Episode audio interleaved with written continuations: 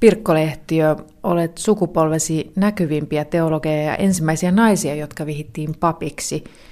Mutta kun menit opiskelemaan teologiseen, silloin ei ollut naispappeuden käsitettä. Miksi lähdit teologiseen ja miten näit tulevaisuutesi silloin? Mä olen ollut tuota, siis sodan jälkeistä sukupolvea, joka, joka eli niin kuin monia asioita ihan toisella lailla kuin nykyisin tehdään. Ja, ja silloin oli erittäin voimakas semmoinen, mä oon kutsunut sitä teiniherätykseksi. Kouluissa YKY, ylioppilaiden kristillinen yhdistys, niin piti semmoisia kokouksia ja, ja, sitten muutakin toimintaa. Se oli se kristillinen toiminta, joka minulle toi sitten esille myöskin sen, että mitä mä lähden opiskelemaan sitten, kun mä pääsen ylioppilaaksi, jos mä pääsen ylioppilaaksi. Ja, ja mm, sitten sen aikana mulle kypsyi niin kuin ajatus siitä, että se mitä mä haluan opiskella on teologia. Ja se mitä sillä voi tehdä on se, että sitten voi olla uskonnon opettajana, jos ei muuta ole. Ei se huolettanut. Naiset hyväksyttiin Suomessa papeiksi varsin kiihkeissä tunnelmissa vuoden 1986 kirkolliskokouksessa. Minkälaisissa tunnelmissa olit itse silloin, kun kuulit, että naispappeus hyväksytään? No mä olen ollut silloin juuri Hongkongissa semmoisen pienen jakson töissä ja sain sinne sitten sähkösanoman ystävältäni, joka kertoi, että, että tämmöinen päätös on tullut. No siellä oikeastaan ei voinut sitä mm, muuta kuin iloita itsekseen. Siellä oli myöskin niitä lähetystyöntekijöitä, jotka olivat sitä vastaan ja, ja siinä mielessä niin siis semmoista yleistä riemua siellä ei ollut. Pirkko Lehtiö, olit ensimmäisten joukossa, kun naisia vihittiin papeiksi ja saarnasit silloin Helsingin tuomiokirkossa. Mitä muistat vihkitilaisuudesta? Se taisi olla aika jännitteinen tai ainakin sen odotus. Se oli merkillinen messu siis siinä mielessä, että kun ihmiset, ihmiset tulivat sinne kirkkoon, täyttivät sen ääriä myöten, niin, niin ähm, siellä oli semmoinen, semmoinen jännä kihinä. Ja äh, tuntemattomat äh, tervehtivät toinen toisiaan ja oli siis odotusta ja iloa. Ja sitten kun se alkoi se ordinaatio Jumalan palvelus, niin niin kaikki muu, mitä oli, niin se menetti merkityksensä. Ennen tuota ordinaatiotilannetta olitte saaneet kaiken näköisiä uhkauksia. Miten sinua ohjeistettiin sarnapöntössä toimimaan? Mulle vaan sanottiin vain, että jos jotakin alkaa tapahtua, niin painut sitten sinne saarnatolin tuota piiloon.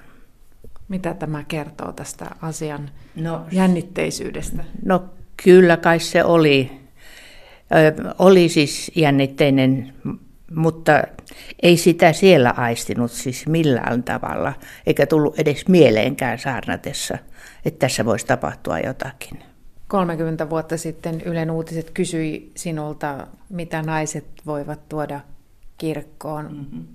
Mitä he ovat tuoneet kirkkoon? Siis onhan naisen tapa toimia yleensä, yleensä ottaen erilainen kuin miehen. Ja, ja siis se semmoinen pönäkkyys, joka papin virkaan liittyi, niin eihän se sopinut sillä lailla naisille. Ja meissä tietysti on vaikka kuinka paljon erilaisia ja eri lailla olemme toteuttaneet sitä, mitä tuli vastaan, mutta äm, nyt sanoisin, että se mikä on tärkeintä, oli tärkeintä, oli se, että, että siis ähm, kirkon virka sai myöskin naisen kasvot. Diakonissa oli ollut olemassa, mutta, mutta että siis pappisvirassa myöskin, niin nainen tuli sillä lailla näkyviin, ja sehän se olikin se yksi paha puoli, että se tuli näkyviin. Erilaiset pappisvirkaa koskevat näkemykset ovat aiheuttaneet lukemattomia ristiriitatilanteita seurakunnassa ja itsekin olet joutunut niitä kokemaan. Kuinka paljon niissä on ollut kyse ihmisten ihan alkeellisempienkin käytöstapojen puutteesta? Kuinka paljon siitä, että ollaan eri linjoilla näkemyksissä? On, on tietysti selvää, että käytöstavat tulee vastaan silloin, kun joudutaan vastakkain eri tavoin ajattelevien kanssa.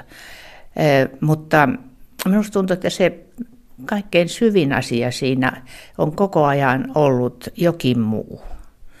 Että se on kysymys siitä, että minkälainen on kirkon ihmiskäsitys. Mitä kirkko opettaa naisesta? Ja, ja niitä kysymyksiä ei ole oikein noin syvällisesti siihen aikaan käsitelty ollenkaan. Et lähdettiin vain siitä, että mitä Raamattu sanoo ja, ja mitä tunnustuskirjat sanoivat ja, ja miten, miten siis niin kuin nämä voidaan soveltaa tähän aikaan.